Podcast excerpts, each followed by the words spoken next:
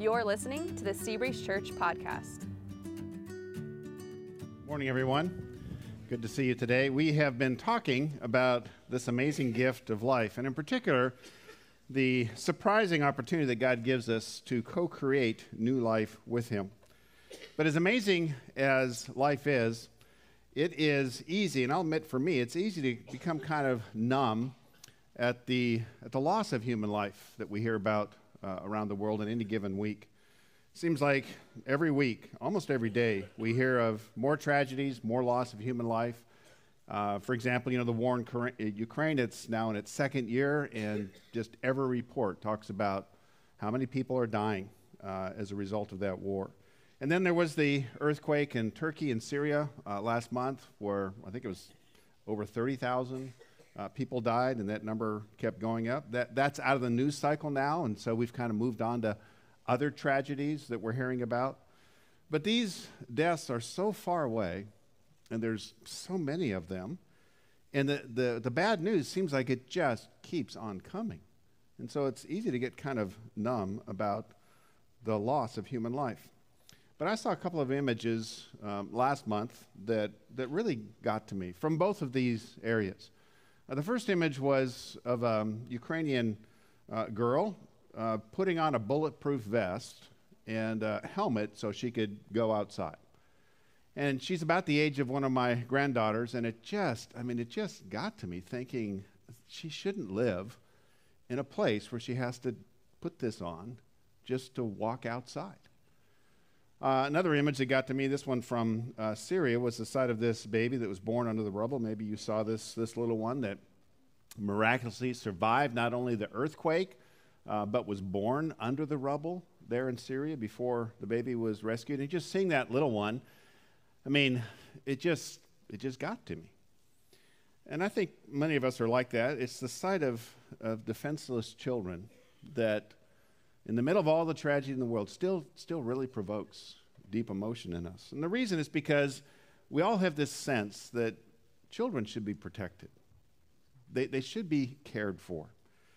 Life is fragile, but young life is particularly fragile. So we have this, this sense that it, it must, must merit a greater sense of protection. I mean, if you talk to most parents about their children, you'll discover the obvious fact that nothing is more precious than their children. And what that means is they'll do almost anything to protect them. They, they would never knowingly put their child in harm's way or neglect their needs. So we all know that children must be protected if they're going to far- survive childhood and grow up to thrive in adulthood.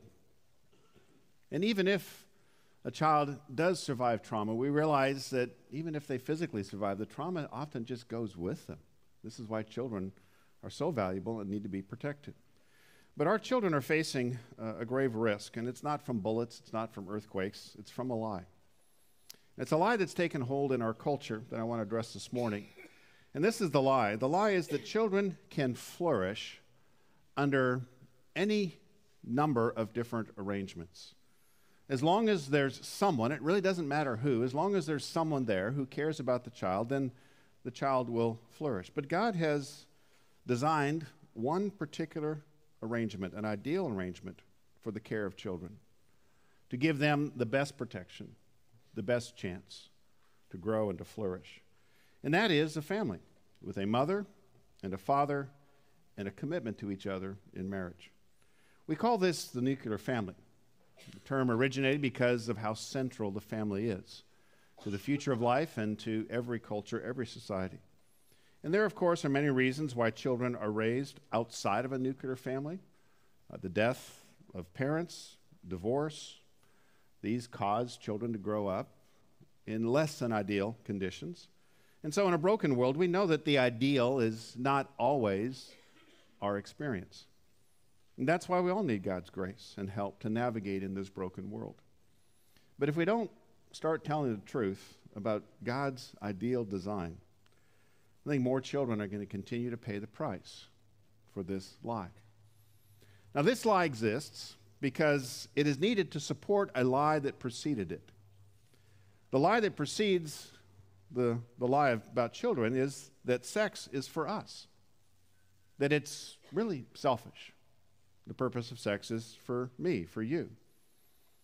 And when sex became selfish, it automatically had to change our thinking about the care of children because one of the results of sexual activity is children. And if sex is going to be selfish and children are require a tremendous amount of sacrifice, then we're going to have to rethink how it is that we think children can be raised. Now, selfish sex focuses on a person's feelings and, and what's in it for them. What is it that brings that person pleasure becomes the point. What it is that they want becomes the most important point.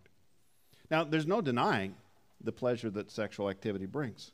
It is a part of the gift of God in the form of new life. But personal pleasure, personal needs, personal interests, personal desires are not the primary point of sex. The, the pleasure is a secondary component. In the Old Testament book of Malachi, God identifies the purpose of sex. In the context of this book, the, the people are asking the prophet Malachi why the last several decades have been so hard. The economy is in shambles, um, there's been a drought, uh, and the men particularly are asking, What is going on? Why are things so bad? And so in these verses, God reveals to the prophet Malachi the why behind life being so bad. Here's what we read in Malachi 2 14 through 15. You ask, why? It is because the Lord is acting as a witness, as the witness between you and the wife of your youth, because you've broken faith with her, though she is your partner, the wife of your marriage covenant. Has not the Lord made them one? Speaking of the husband and wife, in flesh and spirit they are his. And why one? Because he was seeking godly offspring. So guard yourself in your spirit and do not break faith with the wife of your youth. So the question is why is it that God made men and women to fit together as one in the act of sex? He points out that sex really has two major components to it. There is the one in flesh part, the, the physical part, but there is also the one in spirit part. It's not just a physical, it's not just biology, there's a personal component that's involved in this. So, what is God's purpose in the complexity of sexual activity? Well, the purpose, as he says, why one? Why sex? Because he was seeking godly offspring. Children is what God intends through the act of sex. Not every act, of course, that's impossible. We have far more sex than we do children. But the reason sex is designed by God to be so pleasurable and so relational is so that a man and a woman wouldn't just have sex for their own pleasure, but so that they might have sex and have children. And not just any kind of children, godly children, God says. What that means is children who grow up to live God referenced lives. For them, God and what He says is the compass of their soul. That's what a godly child is. Not a perfect child, but a child that lives a God referenced life. And the ideal condition for raising godly children involves these three elements a godly mother, a godly father, and a binding contract, a marriage. That's what it says the wife of your marriage covenant.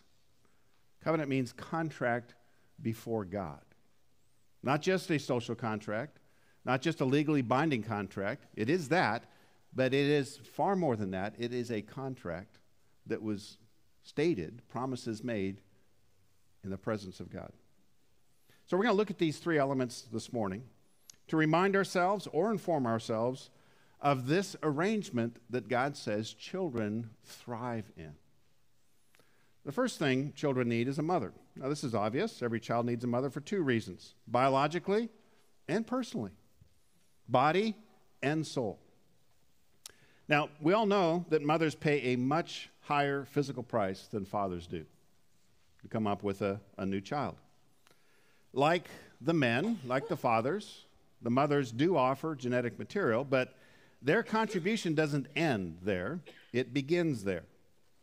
If the new life that's begun is going to grow and be born, they are going to have to carry it for nine months.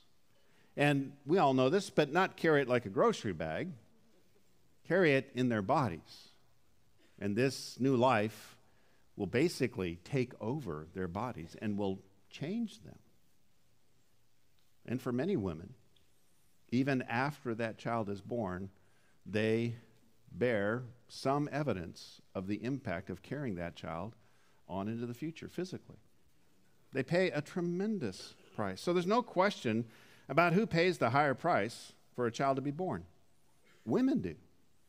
I think this is why Mother's Day is such a bigger deal than Father's Day.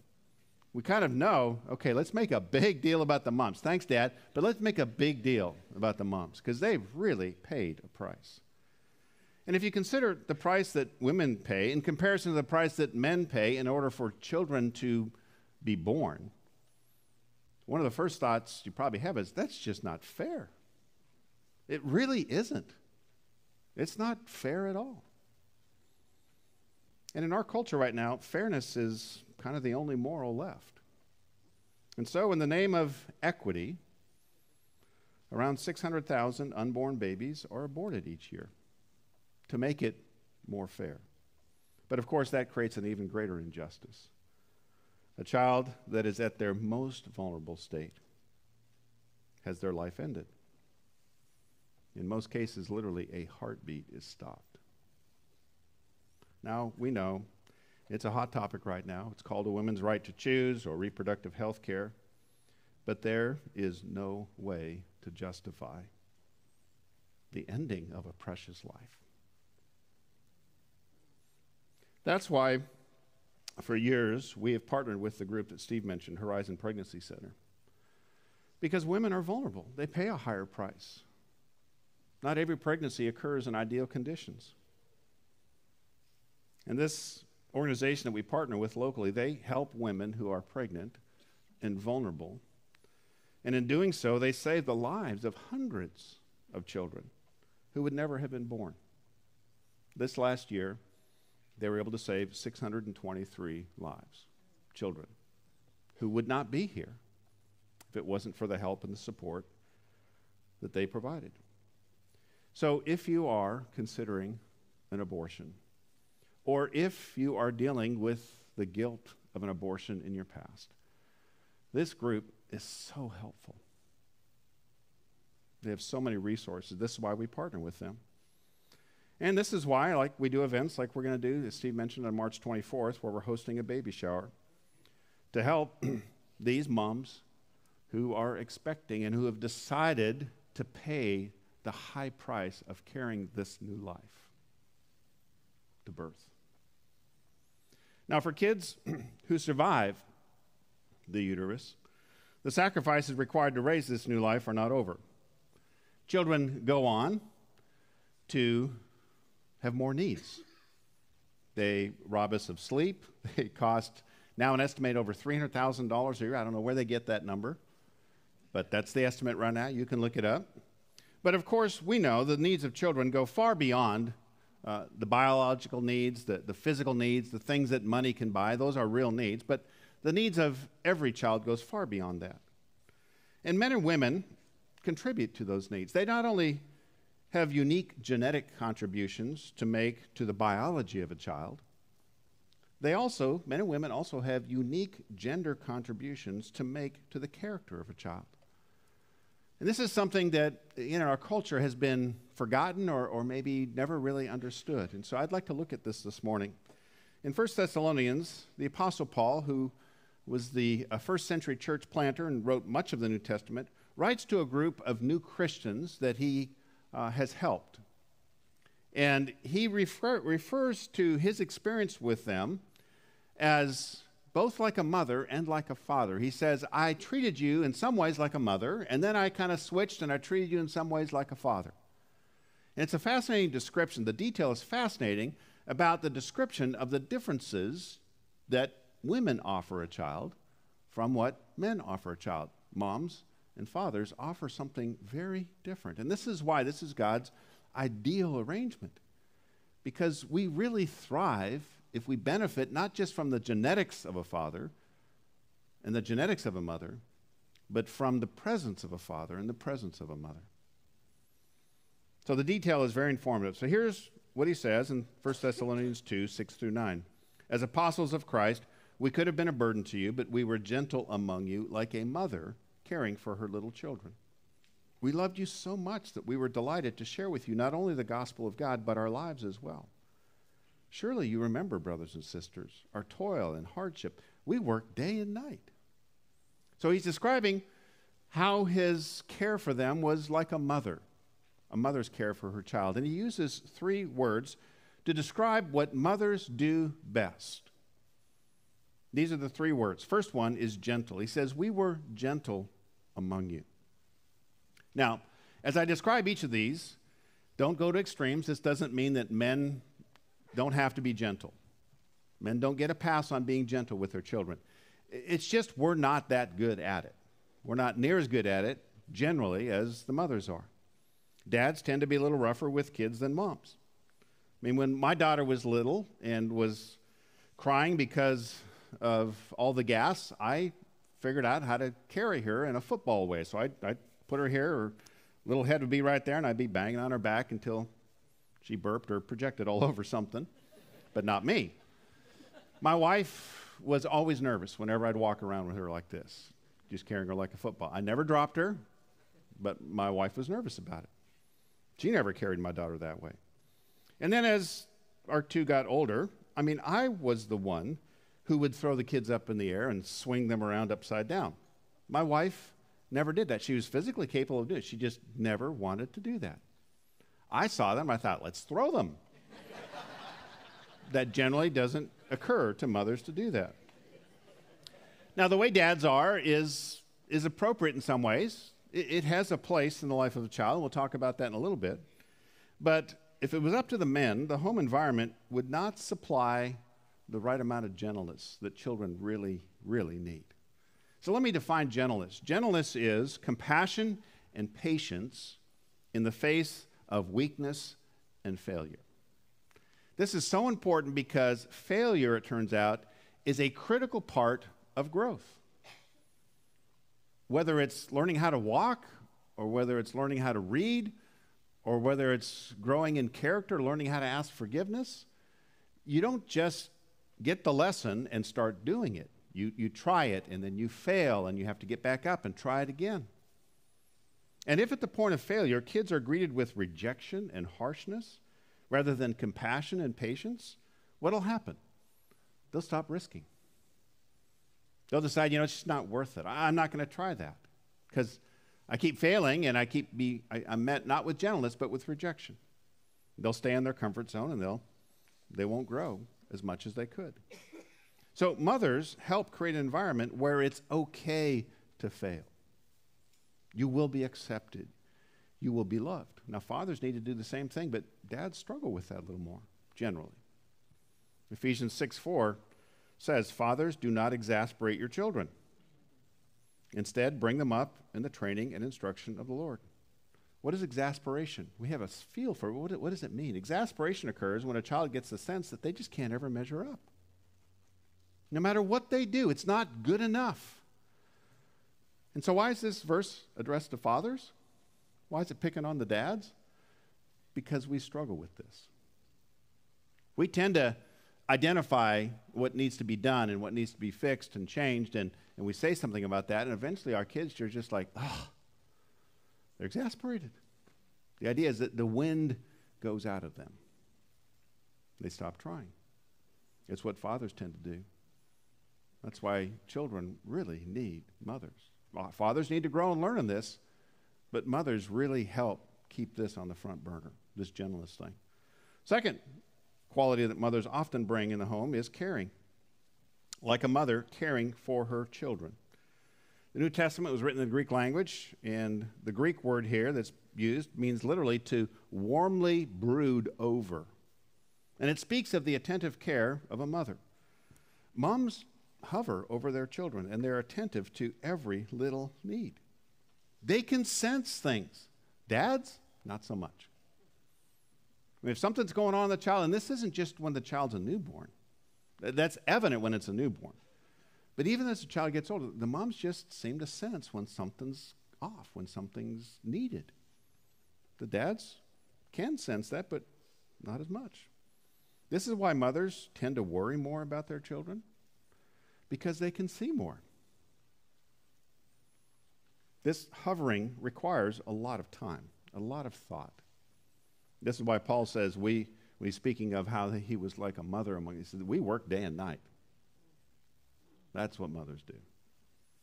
Even as our economy has changed and there are more moms in the workforce, all the studies continue to show the moms still, just still put in more time than the dads. Dads are getting better, but moms are, they, they care. And, and that's important because children have day and night needs. Your children don't schedule their needs and appointments so that you can map out your week. That's why you need someone there to hover. I mean, you can schedule feeding eventually and, and meals. You know when your child's hungry, but you don't necessarily know when they're going to have a crisis or when there's going to be need on the inside. And again, my wife was the one that, not every time, but more times than me, would notice something's going on that needs to be addressed. You see, we're, we're not just animals that need physical development, you know, need to learn how to fly or hunt or walk, and then we can be done with and we're off on our own after a few months or a couple years. It, it takes us, you know, a couple of decades before we're ready to be on our own.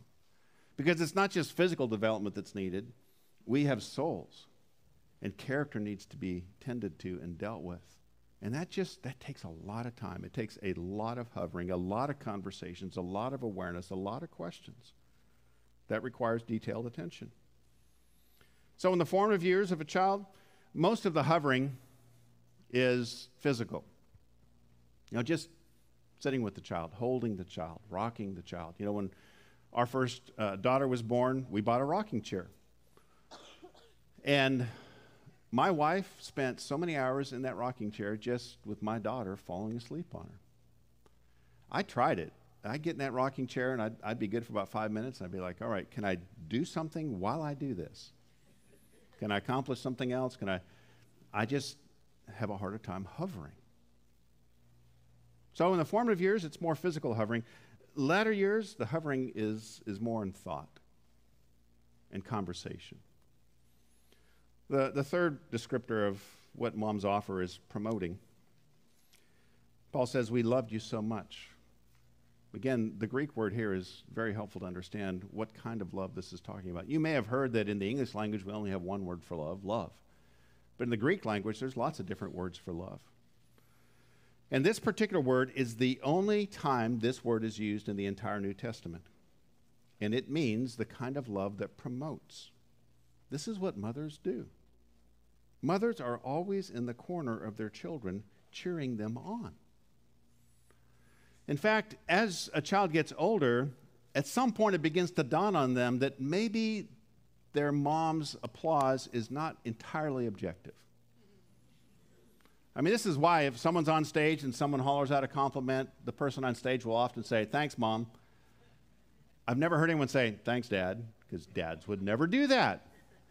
But the mom is just like, yeah, son, yeah, daughter, you can do it. They're, they're the promoters. Mothers are always in the corner of their children, cheering them on. This is why, if you get between a mother and her child, you will encounter teeth, not gentleness. Something threatens the future of her child, watch out. This is why, when a mother sees that something needs to be done to promote their children, she will get pretty aggressive.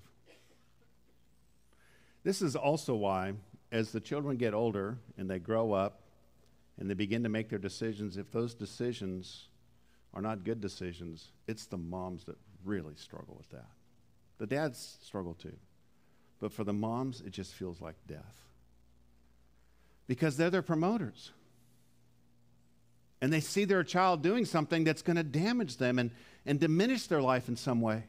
And they don't know how it's going to work out. And all they want to do is clap, and now they're like, oh no.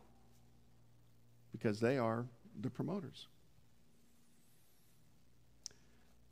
It's a good thing that our our two kids had my wife in their corner.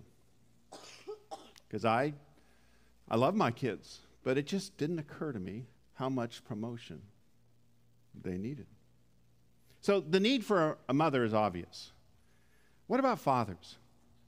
In our culture, there, there's a growing understanding of what masculinity is, and therefore the great benefit of the presence of fathers.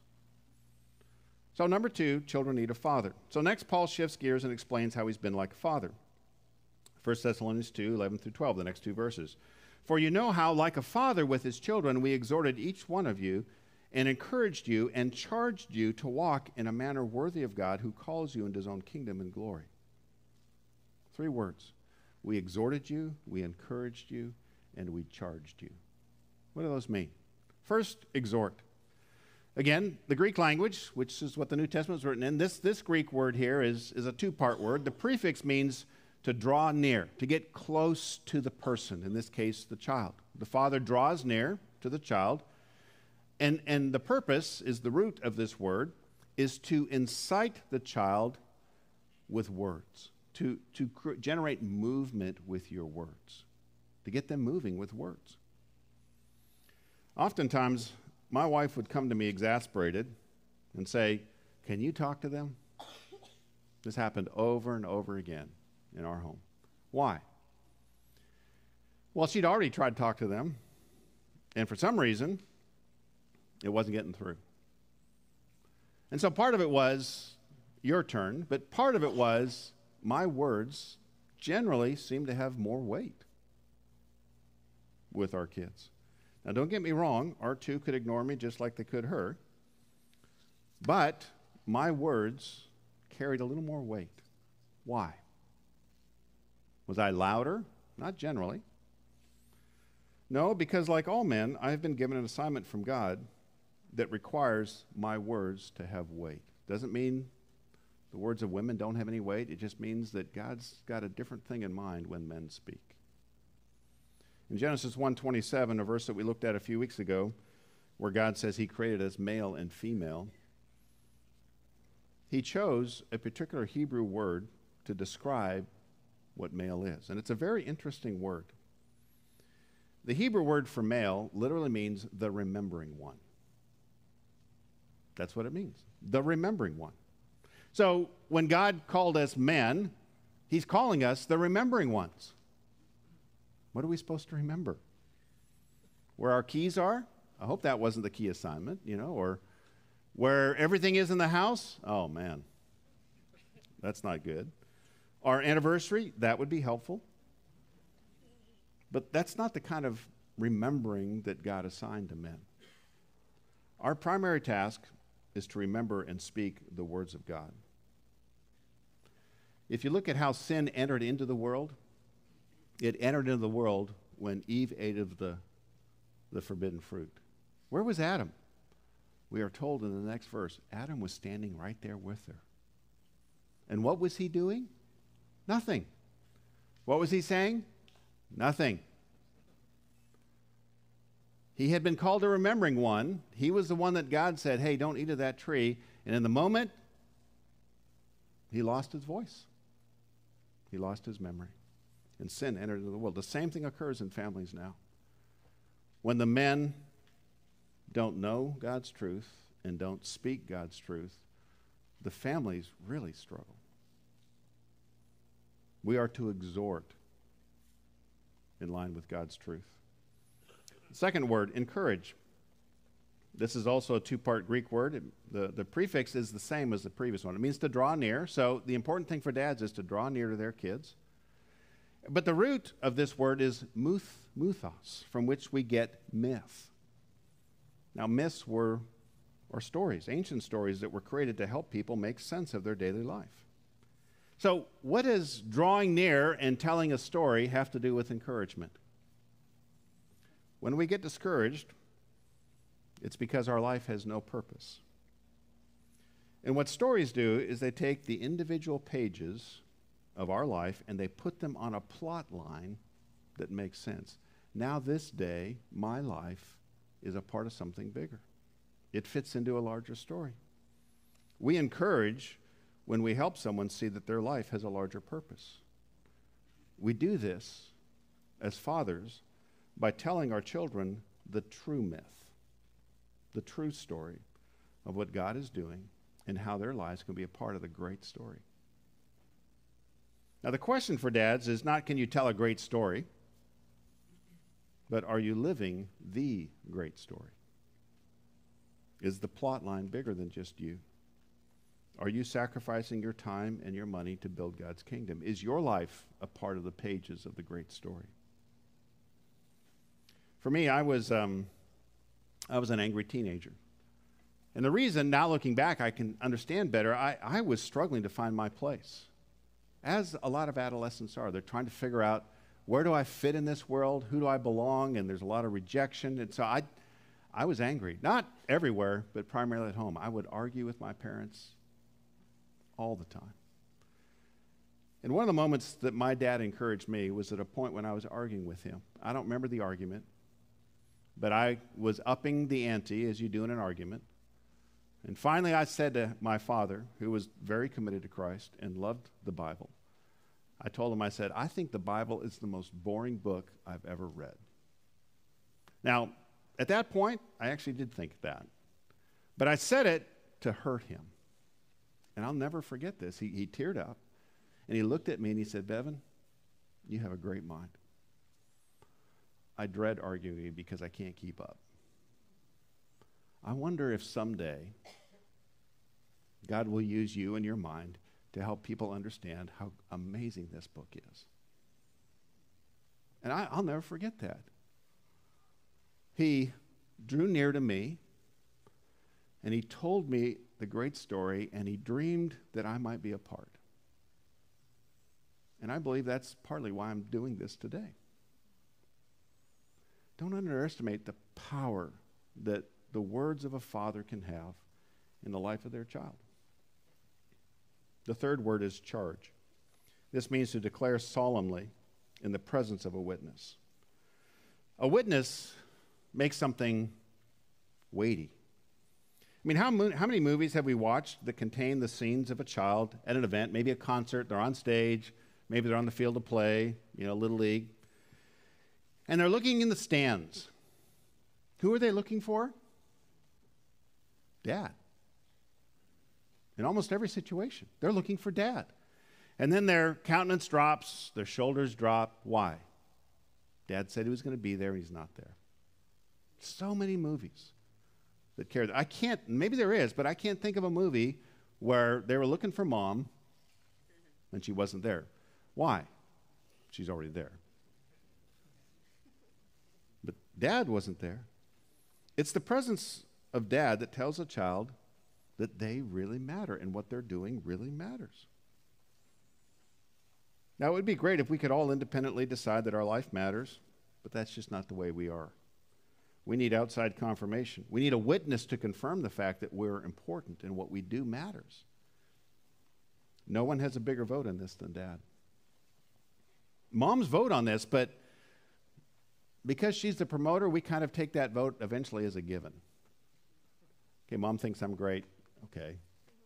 Of course. That's what moms do. But if dad thinks we matter and he votes with his presence and his words in our life, that's huge. So many people move into adulthood with the big question because dad never said anything or didn't say enough. And they end up building a life to try to prove themselves to who? Their dads. And so, if we don't get the approval of dad growing up, we really struggle to try to earn it and prove ourselves for the rest of our lives. So, children need a mother, they need a father. Lastly, they need a contract, they need a marriage. That's why it says the wife of your marriage covenant. Children are the future. We know this. And that's why every society that survives places a great value on the well being of the kids, because without them, there is no future. So, how does marriage protect children? Marriage is a binding legal agreement. It can be broken, of course, and it is, but it is costly to break. The purpose of our legal institutions, in part, is to enforce the agreements that are made between us. If people can make agreements and break them easily, then society is going to unravel. So the stability that is needed to raise children into adulthood rests on the stability of the first institution, marriage. Now, it's not that the kids can't survive without a marriage. No, God's grace can help overcome the damage that's done by divorce or the death of parents. It's that marriage is God's primary design for the raising of children. So if you are struggling in your marriage and you're contemplating divorce, don't do it. I don't know the situations, but don't do it. You have no idea how much your children need all three, not just if they're at home, even after they're gone. They are looking to you. So get the help you need. And if you need help, you're in the right place. If you're dealing with a divorce, if you're a single parent, if you're raised by a bad father, a bad mother, no father, no mother, the Church of Jesus Christ is the answer for brokenness. I mean, these verses that I read from the Apostle Paul are about the experiences that people had, not in families, but in the church at Thessalonica. The Apostle Paul is saying, This is what you experienced here. You experienced the love of a mother, you experienced the affirmation and love of a father in this church. This is where the wreckage of broken families can be put together by the grace of God. This is where single parents can get help and find role models for their children. This is where marriages can be helped. This is where broken lives can experience transformation in Christ. So, your life is an amazing gift. You were created in the image of God. And I love what C.S. Lewis says about this. There are no ordinary people. You have never talked to a mere mortal. This is an amazing gift. And we have the great opportunity to value that gift and treat that gift as God intended. Let's do that and let's pray. Father, we thank you for our lives. I thank you for the life of every person here. Whether they feel valuable or not, God, I pray that they would come to understand of how precious they are. How unfathomably valuable they are to you and to others. God, I pray that you would help us steward the gift of life. Pray for all the little ones that are around this church that are right now in the new building. God, I pray for the parents of these little ones that you would help them um, play their roles. I pray for families that are struggling and broken. God, you'd help us to help them through your grace. We thank you for your kindness to us and for the days of life you've given us. We pray this now in the name of Jesus. Amen. Thanks for listening to the Seabreeze Church podcast. For more information about our church, you can visit our website, seabreezechurch.com. Thanks again for listening in, and we hope you'll join us next week for the Seabreeze Church podcast.